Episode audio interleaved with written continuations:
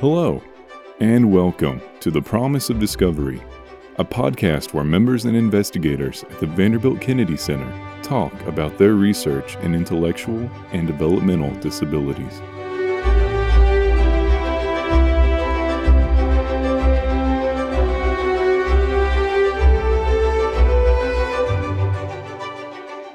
Afternoon. My name is Courtney Taylor, and I'm the Director of Communications for the Vanderbilt Kennedy Center. And I'm here today with Dr. Autumn Kujawa, who is an Assistant Professor of Psychology and Human Development at Vanderbilt University and also a member of the Vanderbilt Kennedy Center. Uh, Dr. Kujawa also directs the Mood, Emotion, and Development Lab, which works to produce translational research to reduce the burden of mood disorders on children, adolescents, parents, and families. Hello, Dr. Kujawa. Thanks for joining us today. Hi, Courtney. Thank you so much for having me on the podcast. Oh, we're excited. We're going to talk more about your research on the neurocognitive effects of neonatal opioid withdrawal syndrome. But before we do talk about this important work, I'd like to learn a little bit more about you, if that's okay. Yeah. So, how did you get interested in this line of research? Yeah, so I'm I'm a clinical psychologist, and so my research broadly examines the development of mood disorders in youth. Um, and before I started grad school, focused on my PhD in clinical psych, I initially planned to go into elementary education. So I've always worked a lot with young children and did a lot of work with children with developmental disabilities, working as an ABA therapist and camp a camp counselor for children with special needs before I started grad school. And then after grad school, I worked in psychiatry departments for several years before I moved to Vanderbilt in 2018. And I worked as a cognitive behavioral therapist with youth and families. And, and so through that experience and my practicum training, the clinical training of my PhD program, I had the chance to work with children and teens um, with a broad range of mood and behavior disorders and developmental disabilities. Um, and as, as, as, but as, um, and so I've always been really interested in these early developmental factors that shape risk and resilience for psychological disorders. And using innovative methods, like in my lab, I use a lot of, um, I, I commonly use electroencephalogram or EEG to measure brain function. We can talk a little bit more about that today.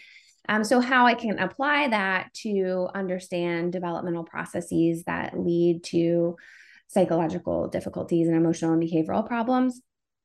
But this specific work is a little bit new of a direction for me. And so this was informed by my collaborations with Dr. Kate Humphreys in psychology and human development and Dr. Andrew Molnar in psychiatry and behavioral sciences we all started at Vanderbilt around the same time, and we recognized that we had these complementary interests. Um, Dr. Molnar's background is in neuropsychological assessments with young children, and Dr. Humphreys focuses on early adversity. And then I bring this psychophysiological EEG methods piece to the research.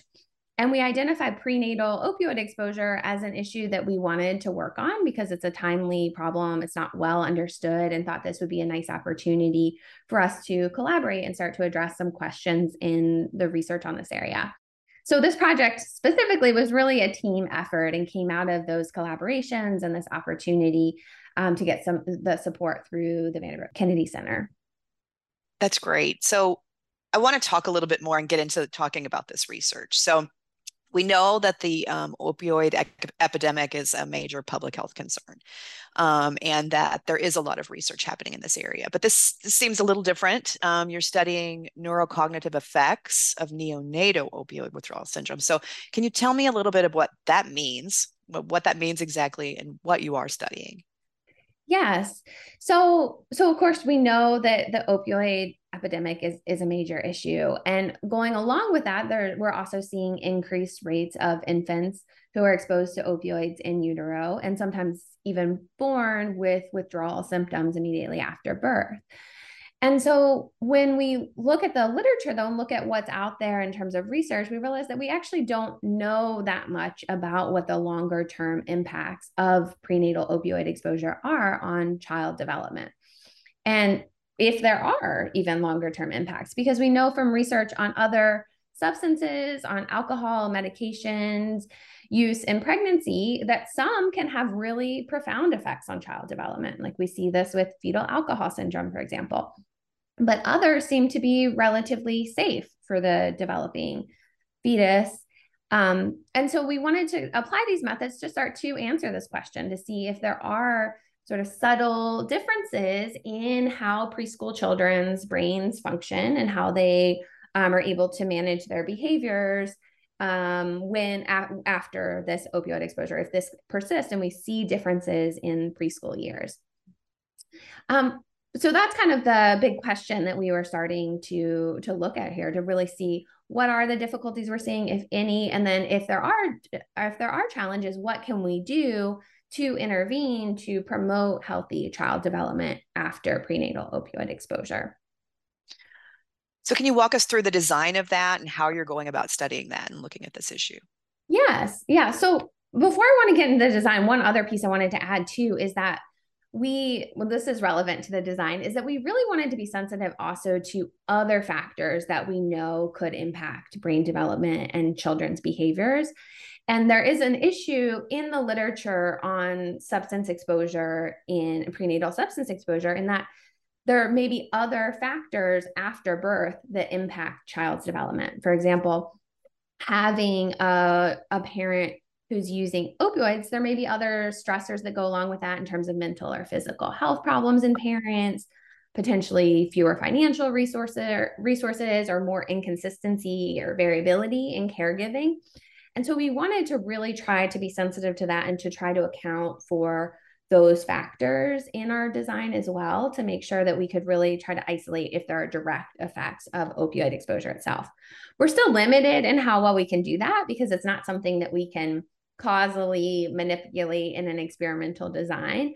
But that was one thing that was really important to us in designing the study is trying to be thoughtful in terms of thinking about other experiences that that children have that may go along with the opioid exposure um, from pregnancy. And so, what we did for this study, so we um, wanted to look at cognitive control. Cognitive control is the processes that we use to adjust our behaviors and our thoughts to try to achieve certain goals. And so we know that the ability to adapt and regulate our responses to obtain goals is important for academic success, um, for kind of general functioning. And we know that it, it improves across development. So, very young children have difficulty with cognitive control, but it gets better. They those skills develop into adolescence and into young adulthood. And so we wanted to see are there any differences in cognitive control in children with prenatal opioid exposure compared to those without prenatal opioid exposure and trying to be sensitive to kind of matching on other general life circumstances being somewhat similar besides this prenatal opioid exposure. And so we measured cognitive control in two different ways. So, one, we were interested in um, observing their behavior. And the other one, we were interested in measuring their brain's responses using EEG, which is a stretchy, we put a stretchy cap on the kid's um, head, and we can measure electrical activity in the brain through these um, sensors that are placed on the scalp. And so we have 44 preschoolers, we were actually able to exceed our recruitment goals, even though this was during the COVID pandemic. So, this very early part of the COVID pandemic. So, it was a challenge. But we were able to recruit 21 kids, these are three to five year olds, who ha- were exposed to opioids prenatally based on their caregiver reports, and 23 comparison children who did not have the prenatal opioid exposure. And because it was early in the pandemic, we tried to complete as much of the assessments virtually as we could. Um, and then we had children come into our lab when it was safe to do so, and we had our protocols in place to con- conduct the EEG assessment. So there were a few different steps to the study. So we had caregivers tell us about their child's emotions and behavior. So they completed scales just to see are there group differences in emotional and behavioral problems in preschool age children with and without prenatal opioid exposure. Then we had kids do a validated task where they had to stand as still as possible even when they heard distractors. So we tried to distract them but they the goal was to stay as still as possible and see how well they could do that compared to other kids their age. So that was our behavioral observational measure of cognitive control. And then when we were able to have them come into our lab we had them play a computer game Um, it's a zoo game where they see different animals, and some of the animals they have to help the zookeepers capture them. They escaped from the zoo, and so they need to try to get them back into the zoo. But then some animals they're supposed to not capture. Those are the animals that are helping them. So they have to press a button as quickly as possible to capture the animals. But then they have to stop pressing the button every once in a while when they see the animal they're not supposed to capture. And so this is often talked about called a go no go task because it's a go go go press the button and then stop pressing the button. And so from that we can look at how well children do with that. Are they able to stop pressing the button? Do they make a lot of mistakes? And then we can also measure the brain's response when they make a mistake. So when they press a button when they were supposed to stop pressing the button we can look at what's happening in the brain and there's this very consistent signal that we see that relates to performance monitoring and relates to this aspect of cognitive control in terms of being able to recognize, oh, I made a mistake, and then adjusting behavior to kind of fix that. And so that's a really um, well established neural signal that we looked at there. So those were the different measures that we had in the task and the kind of overall design that we used. And you mentioned um, that you are working with a team of researchers, and it sounds like that this is sort of a multidisciplinary team. Can you kind of talk a little bit about that approach and how that may have um, impacted the study design and and how you went about doing this? Yes. Yeah. So it really was a very collaborative effort in bringing together different areas of expertise. And so um, we had, so we were each able to kind of bring our methods, expertise, and our kind of perspectives on the experiences that these children and families may have. Um, and I think that really strengthened the design. So I was able to add this EEG task, recognizing that having this experience with measuring these processes at the neural level. But then Dr. Molnar, who's a clinical psychologist um, who um, is who practices through the Department of Psychiatry, was able to help with supervising these neuropsychological assessments to get at what's happening at the behavioral level. Um, and then Kate Humphreys was really involved in the um, thinking about the more contextual factors that children may be experiencing and how do we measure stress and early adversity. And so I think by working in that multidisciplinary team like that, we were really able to design a, a unique study that I think looks at this problem in a, a, kind of unique way in terms of bringing in these different perspectives. We also um, had some involvement from working with Stephen Patrick, who's really an expert in um, opioid use in pregnancy and neonatal opioid withdrawal syndrome. And so we got some feedback from him as well that was really insightful and really helpful. And so it's I think it's great working with teams like this in terms of just seeing how the idea develops and you end up with a much stronger product with everyone's input than you could do with one kind of area of expertise. Okay, now so I'd like to learn a little bit more about your findings. What are you learning so far? Yes. So we do have some interesting findings coming out that we hope will be impactful for this field. So, first, when we look at what caregivers told us about their children, we do see that the children who had prenatal opioid exposure, their caregivers in this three to five year old age range are reporting more emotional and behavioral problems sort of across the board. So, they're reporting more hyperactivity, more difficulties with attention, more anxiety. Um, and so we are seeing this difference in these kind of early emerging symptoms that could be a precursor to um, the later development of kind of full blown disorders.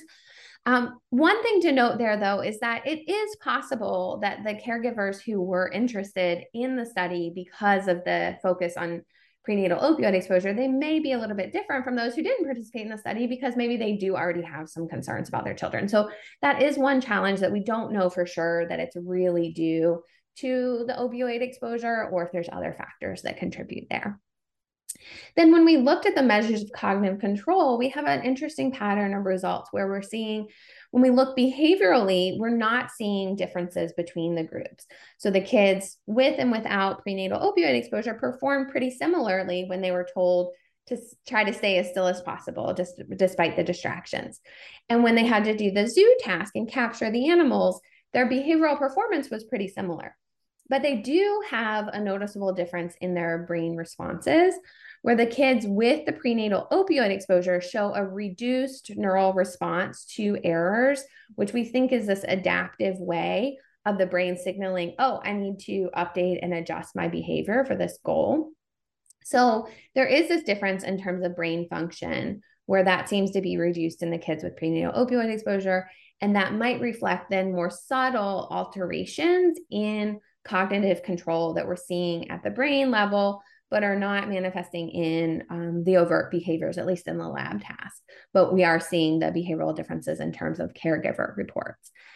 And these effects do seem to be similar even when we account for um, socioeconomic status. So it seems like it's not fully accounted for by experiences after birth, but we do have to still be really careful with this conclusion. And one challenge that we had is that most of the kids in the opioid exposure group were adopted, whereas the comparison kids were not. Um, and so there could be differences in terms of caregivers who are interested in the study versus those who are not. And there could be differences in terms of the experience of these kids being in adopted families. And so we really do need a larger study with a more representative sample and looking at changes across time to really um, better understand these patterns but they are offering us some interesting early insights um, that are helpful for them planning the next stage of the, this work. And so, with what you're learning so far, um, how is this helpful? What, what, how is this information practical on the ground? You know, why does it matter in the lives of, of these families? Yeah, that's a really important question. And so, one of the other things that we were able to do with this study is that we were, we tested a brief caregiver intervention to help to try to enhance cognitive control and improve behavior in the kids with prenatal opioid exposure. And so, what we wanted to see there is if we can target these processes that we think may be underlying more difficulties across development, if we can target those early on with intervention. And that's those results are still very preliminary, but it is looking promising. Like that is something that's helpful for caregivers. And so, by better understanding what some of the challenges are for children after exposure to opioids in utero, we can then help caregivers to figure out what do children need? How can we promote healthy development after this experience? And so we first kind of have to understand what the problem is and then figuring out kind of how we can tailor interventions to um, support families um, with a child with opioid exposure. That's fantastic. And then so what else is next for your for this research? Yeah, so our next steps for this line of research are we're working on a larger grant proposal to the National Institutes of Health to try to replicate these findings in a larger sample. And with a larger sample, we'll be able to better understand how much this is maybe driven by opioid exposure specifically versus other sort of confounding factors like adoption status or other early childhood experiences. We also want to look at changes across time um, and also to look at how caregiving behaviors, um, certain caregiving styles can buffer the effects of opioid exposure to then provide more insight into the development of refining this intervention to be able to promote healthy child development after prenatal opioid exposure. So we're working on some larger project plans in that area of research. Vanderbilt is also um, a site for a new initiative through the National Institute of Drug Abuse focused on pregnancy and early childhood development in this large represent- representative sample. It's a multi site study across the US. And um, and that will also uh, dr kate humphreys and i are involved in that initiative as well and that will help to provide further insight into the effects on children and what we can do to promote healthy child development this is such important work. I, I really appreciate you you coming and talking about this. Is there anything else that you'd like to share about this work or anything at all? Just I just wanted to say that, you know, as a researcher and still being relatively early in my career, I'm really grateful for the support of the VKC community. It's really been helpful for me to be a part of um, such an important organization and to have the support to do this preliminary research. Well, we're so pleased you're part of the community. So thank you. Thank you so much thank for doing you. this work and thank you for coming today. And I really appreciate you talking with us. Yeah, thank you for having me.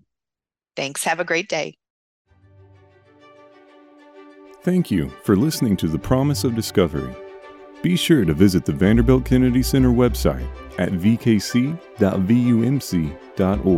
to learn more about today's episode. And tune in next time for more on the innovative research and intellectual and developmental disabilities from the Vanderbilt Kennedy Center.